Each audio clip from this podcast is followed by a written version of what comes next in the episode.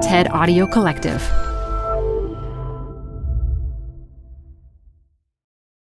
Apple Card is the perfect cash back rewards credit card. You can earn up to 3% daily cash on every purchase every day. That's 3% on your favorite products at Apple, 2% on all other Apple Card with Apple Pay purchases, and 1% on anything you buy with your titanium Apple Card or virtual card number. Visit apple.co slash card calculator to see how much you can earn. Apple Card issued by Goldman Sachs Bank USA, Salt Lake City branch, subject to credit approval. Terms apply. Hi, I'm Debbie Millman. Canva is great for designing visual content for work, no matter what industry or department you work in. Nail your next presentation with Canva Presentations. Start with a professionally designed template and use it as a springboard for your design. It's a serious time saver. Time to present but can't be there in person? Enter Canva Talking Presentations. Record yourself presenting and add your talking head to your slides so your audience can watch your perfected presentation anywhere, anytime. Start designing today at canva.com. Designed for work. This archival recording of Design Matters took place in April of 2016. This is Design Matters with Debbie Millman from DesignObserver.com.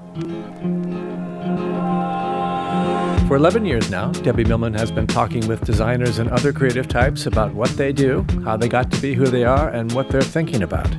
On this podcast, Debbie Millman talks with composer Nico Muhly about his music and about the musicians who interpret it. I always feel like they appreciate something that's detailed on the page to indicate that I know what I'm talking about, but with room for them to continue the conversation when I'm dead. Here's Debbie Millman. We're listening to music written by Nico Muhly, who composes chamber music, orchestra music, operas, music for ballet, film music, you name it.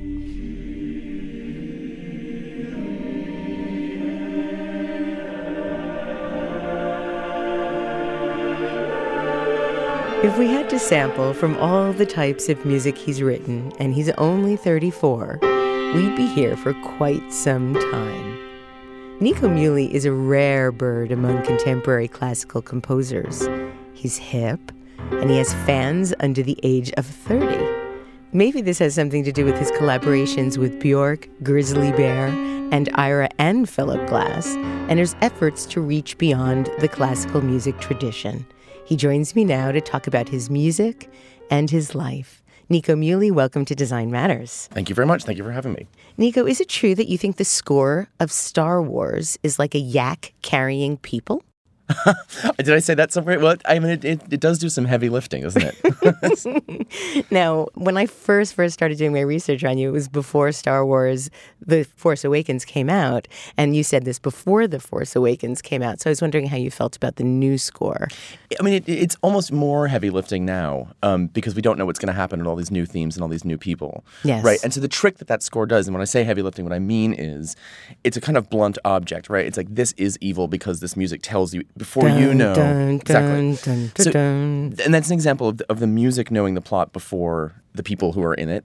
That's so. Ah. Th- so that that's what I mean. It's sort of it's sort of pulling pulling things rather than being pulled by it or floating over it. I sometimes get very freaked out by music that accompanies television shows or movies that I'm watching on television or on my computer where I have the real control to adjust the volume. It's always the wrong volume. And they're trying to get the sense of thrill and anticipation up so high that the music becomes unbearable. this is true. And I think a lot of what happens now is that people who are making this kind of media, particularly in TV, get addicted to these big sort of Wagnerian huge film scores. And then when they're when they're in the edit room, right, they're temping the TV show with these gigantic expressions of kind of, as you say, like tension or romance or whatever. So you end up with these kind of slightly overblown or overbearing scores, right? When you actually just need a sort of a husky, you've got a yak. And there are times when even just silence might be enough. You think? I mean, that's this is this is always the thing. It's when you when you think about the great, great, great, great, great film scores. It's like Rosemary's Baby, right? Yes. Where it's like there's a little voice here, there's a little trumpet there, but like really nothing much and happens. that's scary. It's scary. It's real scary. You were born in Vermont. True story. You spent your childhood between an 18th century farmhouse in the little town of Tunbridge, Vermont, and a home in Providence, Rhode Island. Where did the name Nico come from? I have this romantic fantasy you were named for the singer and Warhol superstar. I, I wish it were I wish it were so. Um, it's just Nicholas, but with the French spelling, and Nico is like a, a pretty. And my my mother's family is French, and so Nico is one of these sort of useful. Every country in the world knows how to pronounce it, with the exception of the United Kingdom, where I'm forever Nico. Ooh, okay. I know it's bad. It, I think it's something about going from the long e to the o that they feel is like pornographic in the mouth.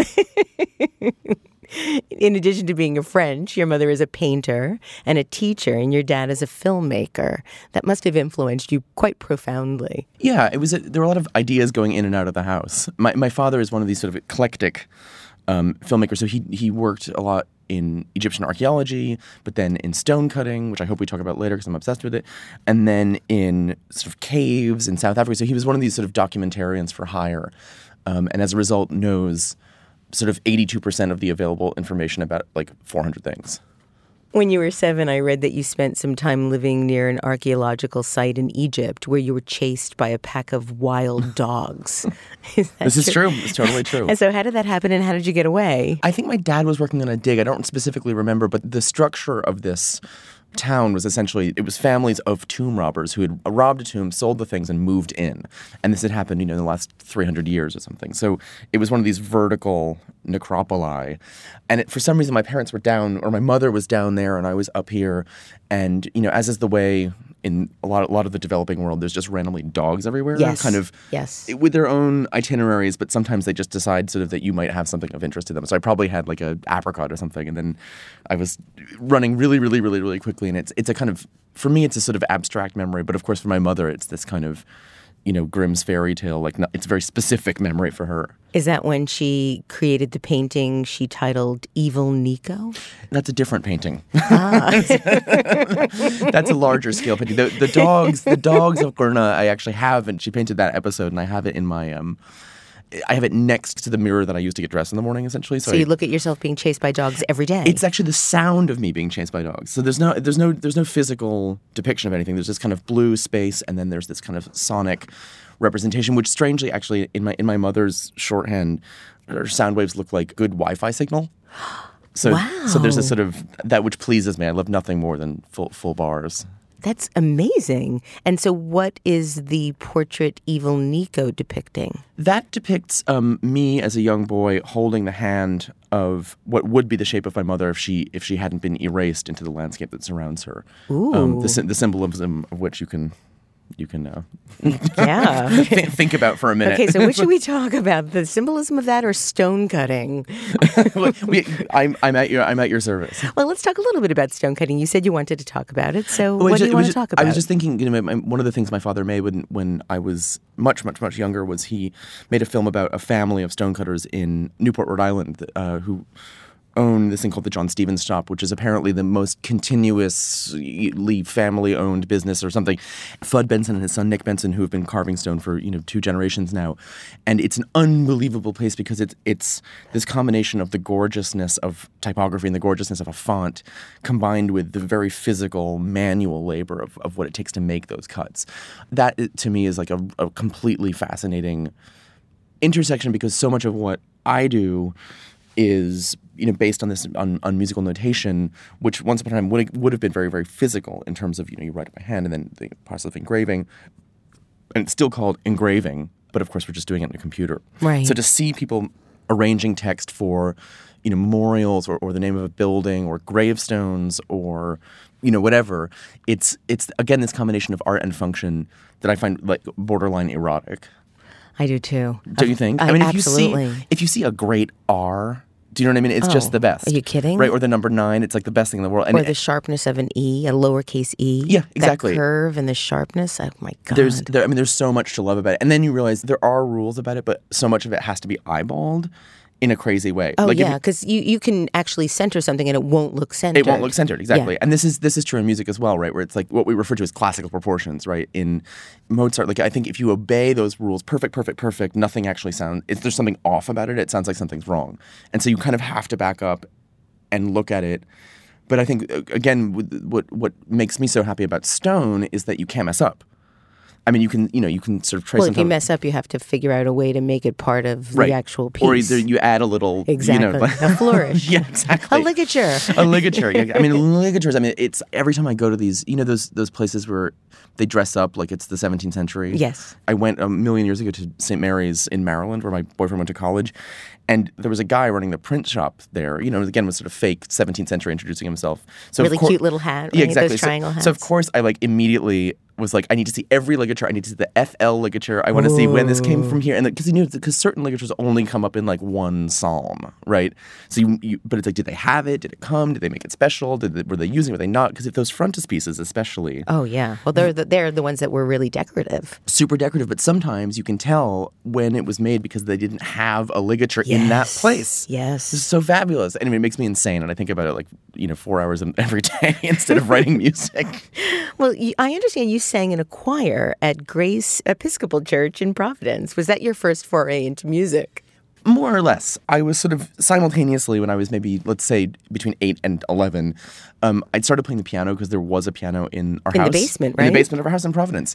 So basically, I, I sort of took piano in the way that kids take piano. You just kind of go once a week and you know devote yourself to it as much as much or as little as you as you can. Um, and then a friend of a friend said her son was doing this was in this choir and that it was kind of strange and interesting and, and I should check it out. And I went. It was very strange because it belonged to a tradition of music making that's pretty specific to England, um, which is this sort of chapel tradition of music that happens at certain times of the day and that music that happens at certain times of the year. And it's a sort of unbroken chain from like the 1500s. And so to find that in Providence in, in the 90s, even though I didn't know what it meant, it felt weird and special. Um, and I got kind of addicted to it. And I, got, I certainly got addicted to that music, particularly the music of the sort of English um, Renaissance. In the video that I watched, wherein you talked about the piano in your basement, you also talked about feeling like you came to composing rather late and talked about how there are children that are born with a bow, as you put it, or playing Chopin as soon as they come out of their mother's womb. Really, were you that late? Do you consider yourself that late? Was A, it a little bit. Let me, let me put it this way: there exist structures for um, pre-teen kids to study music that are that are pretty almost professional.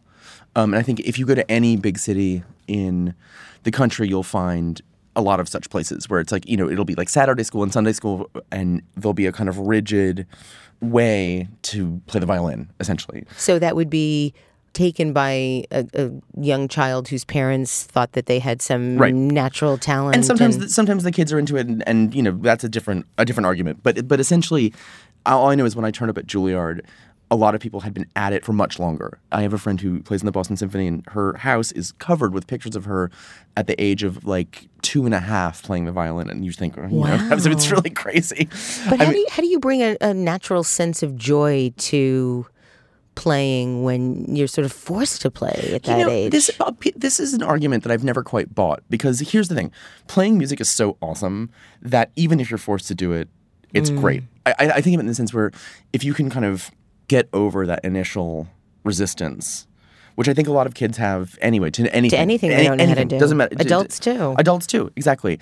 I've never quite bought this like you you were tortured and, and made to play the clarinet. I mean, yes, you were probably tortured and made to play the clarinet, but you were also tortured and made to like, you know, learn trigonometry or something. And we all make it through somehow. But but at some point in your life as a child, I hope, you think, I hate you, I hate you, I hate you, mom, I hate you, dad, I hate you, clarinet teacher.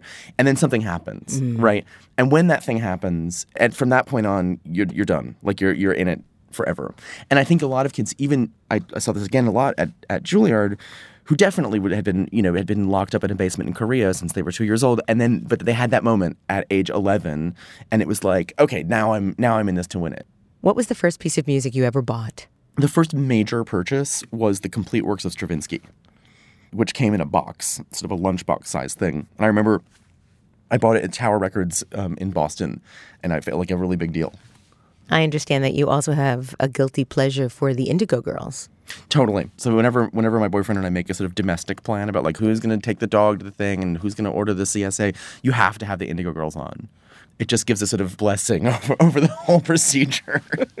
you should try this. It works really, really I well. I actually will because I could use a little help in, in that because that department. because those conversations those conversations you certainly can't have Wagner on. Do you know what I mean? And you can't and you can't have anything that implies any kind of menace. You need a sort of no Law and Order SVU. you know, you can't have SVU exactly. exactly. You, you need a kind of Western mass, like we're all in it together, kind of power of two Absolutely. situation. Absolutely. I read that you were fascinated by the emotional function of church music as opposed to that of concert music as you were growing up. And you've said that church music is more directional music pointing upward. And the satisfaction of a job well done is the only one you're going to get. When you finish the piece, you don't look at the audience and smile. You don't graciously bow. And the composer vanishes too, in addition to the performers. If you are really good, you disappear. Is that fulfilling to you? Do you want to disappear? Do you feel- enormously, enormously. That, and that- Why? I think what it is is that you you've made something that that hits that sweet spot where it's where it's so beautiful that you don't think you don't think that lamp is great. You think this room is great. You think Okay. my environment is great. My day is better because I'm in this situation. On further consideration, then you can say, oh, that's because this in combination with this. But with, with church music, you know, the idea is that you don't approach it like a play where you're you're sort of in an analytical sense, right? The great thing about church is that there is one thing that's happening, right? With complexities, but there's one story, right? And it's what's sort of like, you know, do do unto others and the rest is commentary, right? Hmm. So you so you see this in in many, in many traditions, A- and so church music is not designed to be about itself, and it's not designed to be an art that references itself. It's meant to create and direct an atmosphere that's for a play to which we always know the plot right? Church music can do something in one second that is tricky to explain. For instance, if you're talking about Christmas, right? You need to taste a little bit of the gall of East of Good Friday on Christmas, right? You have to look at the baby and be like, he's gonna die, right? Wow. In 33 years and a couple months, it's a rap, right? And the music can do that in one second. How? Well, what you do is you just you shimmer on a note or you lean into a piece of text, and this can be written into the music itself or into the performance. And in the same way that if it happened in a film score, I mean, this is this is a, a vulgar analogy, but if it happened in a film score, you'd know it. Right. Okay. You would totally know. You'd be like, "Whoa, there was," and you wouldn't say it's because he put that harp note on the D sharp, like whatever. It, you just you would feel a tautness You recognize about it. it. Yeah. With church music, I feel like because again that we, we know the plot. So so you're hanging you're hanging your art on this on this structure that we already appreciate. So there's room to be really weird and stylized. And that's that's when music starts getting interesting, right? Where you have these these insane French composers who, at a certain point um, in the 12th century, just decided, what if we took these notes that were normally melodic and, and made them last for like a minute each, right? They gothicized notes. I mean, it's a crazy, Sounds right? like Glenn Branca. It, it's it, it's way, but way, you Way, know, way like before. many, many But when you think of it too, it's like in the same thing, the same thing that happens in ecclesiastical architecture, right? That doesn't happen in vernacular architecture, where it's like let's experiment with these highly stylized lines, or let's experiment with.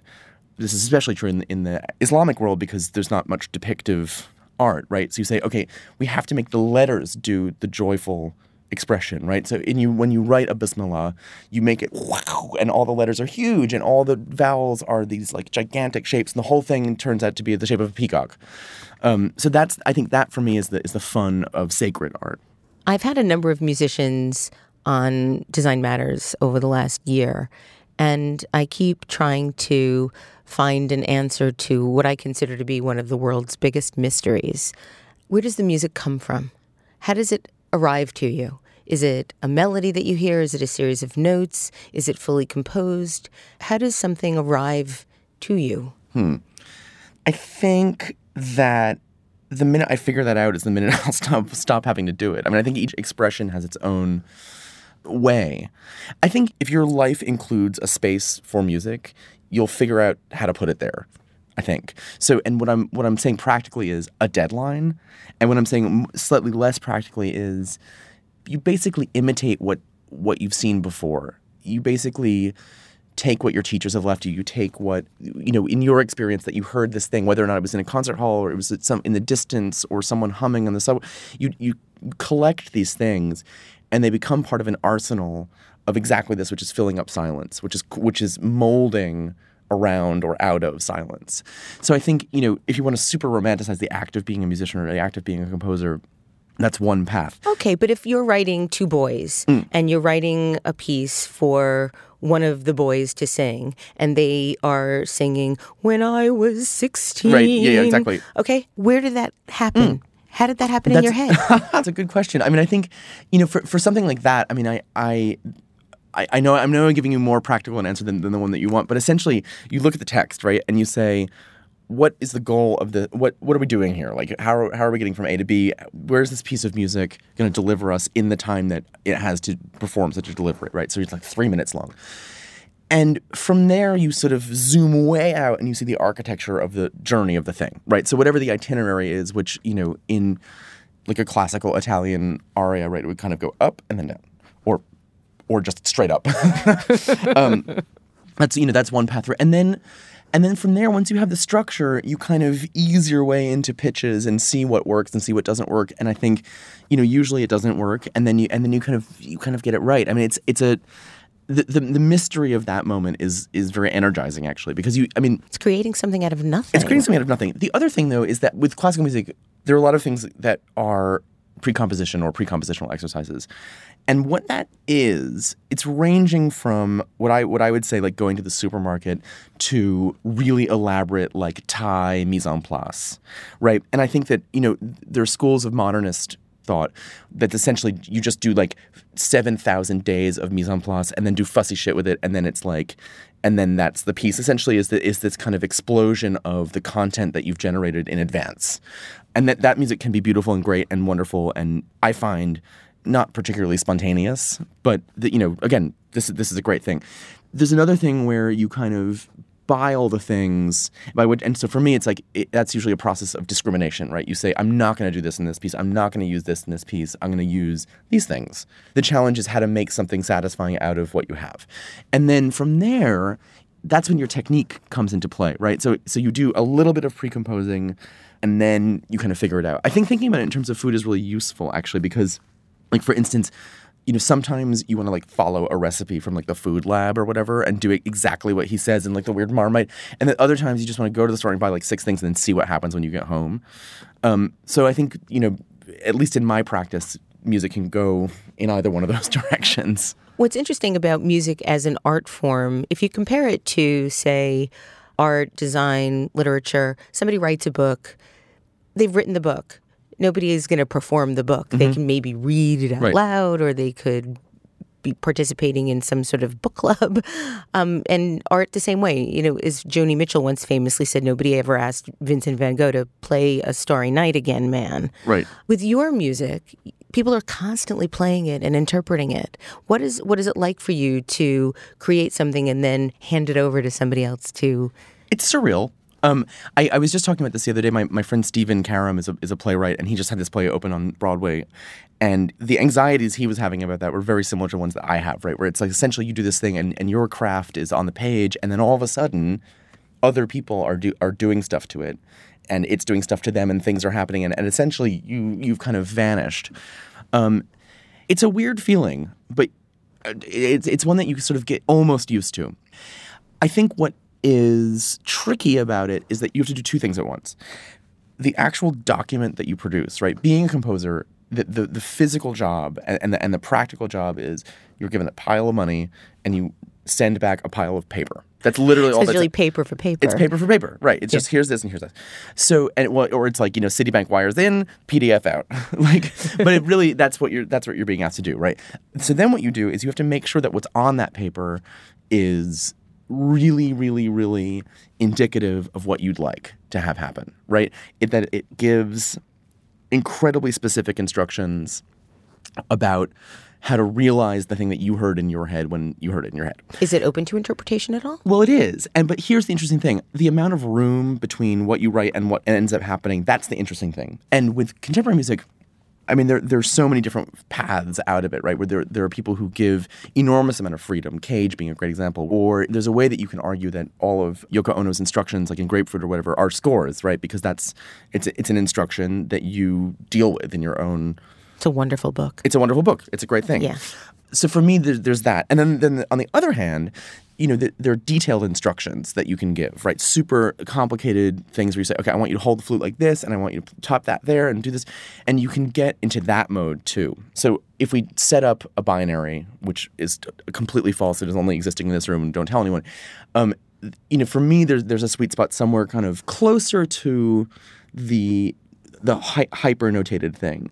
But again, drawing it back to food, if you read medieval uh, cookery things, is- this don't is- don't often do that. the Forme of Cury. You should read this. It's amazing. Oh, It- it's, it's really worth reading. There's a there's a Gutenberg text. It's like you know just just read it. The the recipes are like take a capon, stick it in water, stuff it with spices, and serve it. Mm. Right, it's great, but it's like you know now we would expect you know a three page thing with like Nigella Lawson like telling us where to get the thing and Yeah, like what the wh- close-ups and the the close ups and the other salt yeah. crystals and where you know where to put, and so you know for for musicians, I always feel like they appreciate something that's detailed with room, right? That's detailed on the page to indicate that I know what I'm talking about, but with room for them to continue the conversation when I'm dead or when I'm not in the room.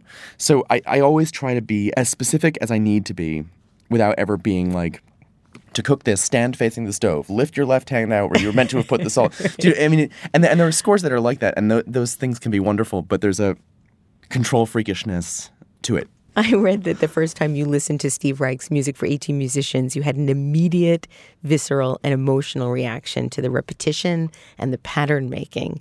And you felt that it sounded like how your head worked. I love that. What struck me about that piece specifically, and what still strikes me about that piece, I mean, that piece changed my life. it's the best thing that ever happened. right? changed my life. It- just the other day, I was I was walking in London, and I I left dinner with two friends, and they went one way, and I went the other way, and I was walking by just a building. It was eleven o'clock at night, and someone in there was two hundred percent playing music for eighteen musicians. Like it was so quiet, but you hear it immediately, and you're like, I know You exactly. know. And I, so of course I put my I put my ear up to the Yeah. thing. I was like, and I like took a little video. Um, the, the the thing about that piece is that the, there's a, a million things going on at once but it's also incredibly simple. And this is something that, that Steve Reich talks about sort of implicitly, but it's music that's existing for me at two different speeds. And it's it's the for me the the visceral experience is one of like flying over a landscape, right? And it feeling the, the feeling of speed, but then also the feeling of incredible detail. So it's like you're it's like you're at a distance, but also incredibly close. So there's a way that you can argue that, that piece is is very very slow, right? It's just these eleven chords that then you kind of zoom into the chord and see who's inside, and then you zoom out and then you zoom in, and it you know you can say that the hour is just these big breaths, right? And that's it. These gigantic kind of camera moves, right? Yeah. And then you can argue that it's all this little this little kinetic information that is interlocking and precise. And um, you know what, what's also great about that piece is, despite its precision, there there's a lot of um, flexibility in terms of how how long you repeat things, who's in charge, right? So there's kind of you know, it's, it's you wait for these clarinets to finish this thing, and then you move on, and then you, then the vibraphone does this, and then you move on. So it's a kind of community exercise. And the first time I heard it, I just thought that that it was such a beautiful and impossibly precise analysis of what it feels like to listen in general. Mm. That's exactly what I was hoping you'd say. Okay, good. I didn't say that because you weren't like holding no, up signs. I No, left- you you were able to articulate something that I've wondered. You know, Hmm. what is it about this piece that's so transformative? Because Yeah. the first time you hear it, it does change the way Your you sense, listen yeah. to music. I wanted to ask you what kind of composer you consider yourself to be. And then I read an interview you did with Molly Sheridan on New Music Box, and you explained that while you consider yourself a classical music composer, that does not preclude you from working within a variety of musical genres. And you stated it's essentially like being from somewhere. I feel like I'm very proudly from the classical tradition. It's like being from Nebraska. You're from there if you're from there. It doesn't mean that you can't have a productive life somewhere else. The notion of your genre being something that you have to actively perform, I think, is pretty vile. You're laughing. That's it's, funny. A, it's a great it's a great line, right? it makes sense. Yeah, I, I stand by it. Why do we need to pigeonhole art? Why do we need to be able to signify where something comes from or where it's supposed to go or what's supposed to happen next? I don't know. I mean, I you know my, the radical interpretation is that it's this kind of proto-colonial thing where it's like you you you have to make a taxonomy of the thing so that you can kill it and control it. like if you know if you if you want to get super kind of post-colonial about it, I think that's probably what it is in the hands of musicologists who don't know better or who do know better but you know don't want to Need act to right. cla- need to classify things. Yeah, and I think you know it's it's a shorthand. And, and compose it as musicians we play into it too where people can say like oh i hear the like wide open skies of vermont in the music or you know with with La Monte Young it's like you know surely the the the expanses of the west are are the influence and you know there's a, there's a there's a way in which that's just it's too easy and again as i said it's there's no there's no shame in being like this is where i come from but this is where i live and there's definitely no shame in in wanting to experiment wanting to play with that tradition. So, for, so for me, again, the classical music tradition can mean a million different things, but it's the tradition in which, you know, I, I cut my teeth. Like I, you know, I, I write stuff down. And then the thing is, the minute you say I write stuff down, the people are like, well, jazz is written down too. You know, yes, we're we're all we're all working with moving definitions in in a fluid way, and a great way to waste three hours of your day is to try to answer like what's the difference between a musical and an opera. Like if you if you want to spend three hours doing that, that's great. Just don't call me. Duly noted.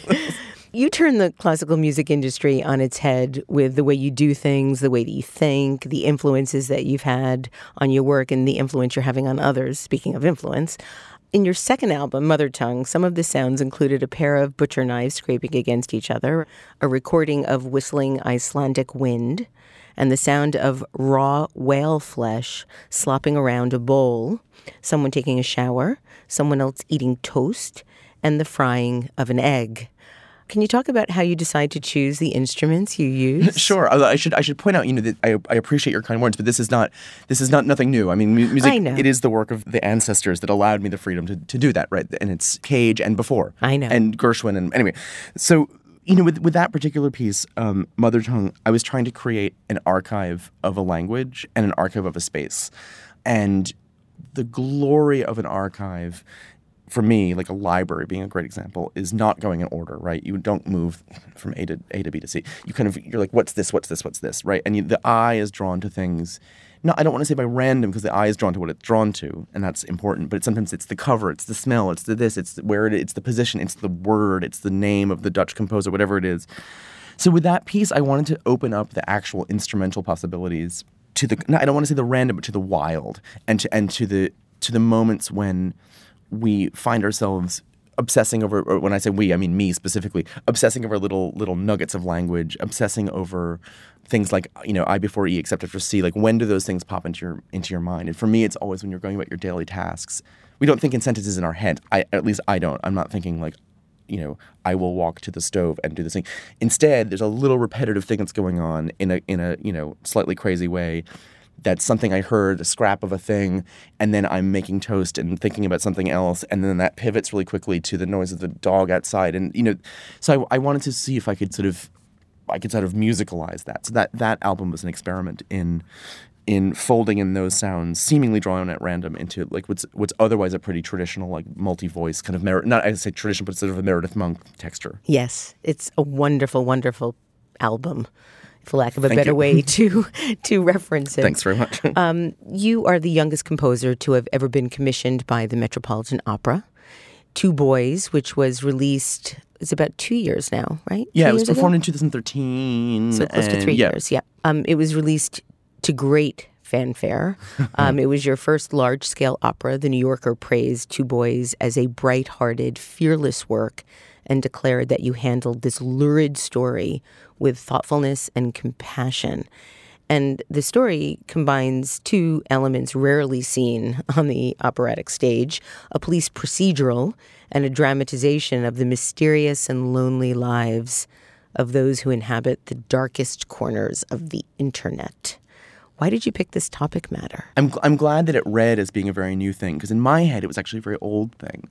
Um, going to, You mean an epic story? no, well, not not even just even specifically like if you zoom way out of a lot of the great operas, and so let's say Partenope or or Così fan tutte, the Mozart Così fan tutte, where the, the basic premise is that these there's a, two women and they have fiancés and that the fiancés are kind of tricked into testing the women's fidelity. And the fiancés then pretend that they're going off to the army, and they come back and they swap, right? And they dress as Albanians, whatever that Sounds means. like a Shakespeare play. Right. Well, this is right. This is an old story, right? Yeah. They, they dress as quote unquote Albanians in order to trick the women to see if they'll be unfaithful, right? You know, and then of course the women fall in love with them or whatever. And the Mozartian sort of Da Ponte genius is that they tell each other things that they would never be able to tell each other in their normal contexts, which is the most online thing. Right. That and that to me, it's like the modern condition of that. It's also, I mean, this is the oldest story, right? Where where you you can tell someone a deeper, darker truth when you're in costume than you can in, in face-to-face and so that that to me is is what happens in two boys where there's this younger boy who who's in some kind of love infatuation thing with this older boy but because of the situation that they find themselves in in the north of england in the in the 90s he's not about to say that but he can say whatever he wants if he pretends to be all these different people. So he can have a sexually aggressive relationship with the older boy. He can have a seductive relationship. He can have a- kind of predator prey relationship. And he can say exactly what he wants so that to me was the kind of the kind of fun of that, which is to say the internet is allowing us to deliver to ourselves the same drug that's we, that we've had in Shakespeare, that we've had in, in Mozart, that we've had really since the beginning of drama, right? And then also I love SVU, so so I was You like, and me both. I know. I would listen. I you know, there was a new one on last night, and literally like one of the things that I have to do tonight is watch it because for haven't me seen it yet the either. great I right for me SVU is this cultural gift, right? Because it's it's this perfect thing that almost almost always have this has the same structure. And once a week you can obey this kind of again it, it reminds me a bit of church actually because it's like exactly an hour and 15 minutes long. This always happens. The eucharist happens at this moment. It's organized right? And svu for me is i, I don't know why we all as a culture find it so satisfying but i think it's because we love a sex crime, but we love things being put to right, and we also love a slightly sadistic relationship with our own relationship with the police. Yeah. and And it makes us feel safe. and and that's what's interesting about it is even though it's like lifting up the edge of the carpet and underneath is all this kind of sex crime, it calls attention to the complexity of the of the city and world in which we live. Yes. and that's what's great about how explicitly the rip from the headlines thing is, and that's what I would try to do in Two Boys as well. Was take this real story, and you know modify it for the stage enough that Craig and I didn't get sued. And interestingly, with with those stories, you know, and a lot of the things that people said to us after the workshops of Two Boys, they were like, "It's not realistic." We were like, "Okay, number one, it literally happened. Number two, someone said it's not possible the policewoman at that time wouldn't know what a server is." I'm like, "Hello?" Hashtag Hillary Clinton, like whatever. It's like like these these things are very easily misunderstood by people older than me. You have a new commission from the Metropolitan Opera. They've commissioned you to compose Marnie for its 2019 2020 season based on Winston Graham's 1961 novel that was adapted into an amazing Alfred Hitchcock movie. Who is going to play Marnie? I can't. Ooh, I wish I- I can't wish I could tell you. Anybody but Tippi Hedren in that Yeah, right. role. Well, we're, I mean, I think we're, we're getting the operatic equivalent. We have a very a very glamorous, but I can an- announce in advance that I'm not going to en- enjoy the same um, twisted relationship that, that Hitchcock did with her. I think that's and one of the things that, that I find so interesting about about Hitchcock's adaptations and the, and the, the stories to which he was drawn is the sexual sadism that's behind almost all of his films. Yes. that becomes much much more explicit after the birds. I mean, with Mar- Marnie, it's incredibly explicit, and that whole kind of psychoanalysis scene. I was like, you know, but for me, the the, the allure of what he what he's obsessed with. I mean, I've al- I've always said that the best chamber opera in the world would be Rope. Right, because rope is such a twisted thing, and you get you get two countertenors, three countertenors, and you just put them in a box and shake them up. And anyway, so if, if any of you, if any of you take this idea, you heard it here first. Just credit me. The last thing I want to talk to you about is your writing. You're so known for your music and your composing that I think that your writing gets really put under the radar. It is phenomenal. So you wrote this about Beyonce. Let me tell you a story about my phone. Four times in the last few years, it has made a certain series of noises. My current theory is that the noises are generated when a critical mass of gays text one another at the same time. The first time it was when Michael Jackson died and I was in a fever dream in St. Petersburg, Russia, having just interviewed the homeless looking and possibly insane conductor Valery Gergiev. The second time, it was when Whitney died, and I was absurdly having gnocchi with certain friends, and then other friends rang, and we had to pull the whole evening over to be together in this time of need. The third time, it was when I got off a plane last week in Rome, and I thought to myself, girl, not Janet, not tonight. It was a false alarm. It was just that English diver announcing that he was fuxing a man. What is this thing you have with Beyonce? I mean, I think this Beyonce's on top of it. She's the best. um, I think that album, when we look back on on the, the relics of our civilization after the Great Water Wars, I think I think that album is going to be a really a really big turning point about what an album is. You know, I mean, she she can get away with it, but I think you know it, it, it changed everything. Like you you put together this this collection of things and you just drop it into the world, and I think that, that she's had enormous success with that since that time too, with like the formation video, et cetera. And I think what she's up to is this wonderful thing of as a performer, as a singer, but as a curator you know she's getting sort of the best people in the world together and putting them together in, in unexpected ways. And that album was just so thrilling because there was no hype about it. There was nothing about it. It just appeared on your, on your hard drive. Um, and i think with her platform she has the ability to really push things um, which i think we, have seen in the, last in the last year. Yeah. and you know it's again this weird combination of a thing that i find to be completely commercial and, and mainstream and also weirdly subversive in ways that i think we'll figure out in, in you know 25 years. And completely calculated, but also improvised. Like you can't you can't have predicted the influence and the and the impact specifically politically of a lot of those things. So I and I just feel like it's so rare to have that experience just viscerally to have an album turn up and be like, "Whoa, that was awesome!" Right? And I think I think we're seeing that coming out of the R and B and hip hop worlds much more explicitly. Yeezus being a great example of like I yes. think one of the top expressions of mania in our time. Right? I mean, there's that the breathlessness and the digital silence and the whole that whole universe is really again, I think it's going to change everything. But I, I, think with Beyonce, she's not announcing herself as a revolutionary, right? I think she's just kind of putting pressures on this thing in a really interesting way. Nico, I think you just described yourself. Please, You're too kind. I, I, should I should be one sixth of Beyonce. Well, you are extraordinary. You have a brand new CD uh, collaboration with Philip Glass, and that is called "Music for Two Violins." And I can't wait to see what you do next. Thanks so much. Nico Muhly, thank you so much for being on Design Matters today. Pleasure was mine. Thanks. To find out more about Nico Muhly and what he's up to, go to nicomuhly.com. This is the 11th year I've been doing Design Matters, and I'd like to thank you for listening. And remember, we can talk about making a difference, we can make a difference, or we can do both. I'm Debbie Millman, and I look forward to talking with you again soon. Design Matters with Debbie Millman is recorded at the Masters in Branding Studio at the School of Visual Arts in New York City. It is produced by Curtis Fox Productions with technical assistance by Mark Dudlick. The show is published exclusively by DesignObserver.com. You can subscribe to this free podcast in the iTunes Store.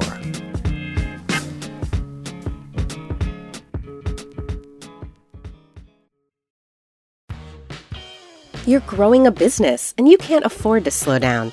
If anything, you could probably use a few more hours in the day. That's why the most successful growing businesses are working together in Slack. Slack is where work happens, with all your people, data, and information in one AI powered place. Start a call instantly in huddles and ditch cumbersome calendar invites. Or build an automation with Workflow Builder to take routine tasks off your plate, no coding required. Grow your business in Slack. Visit slack.com to get started.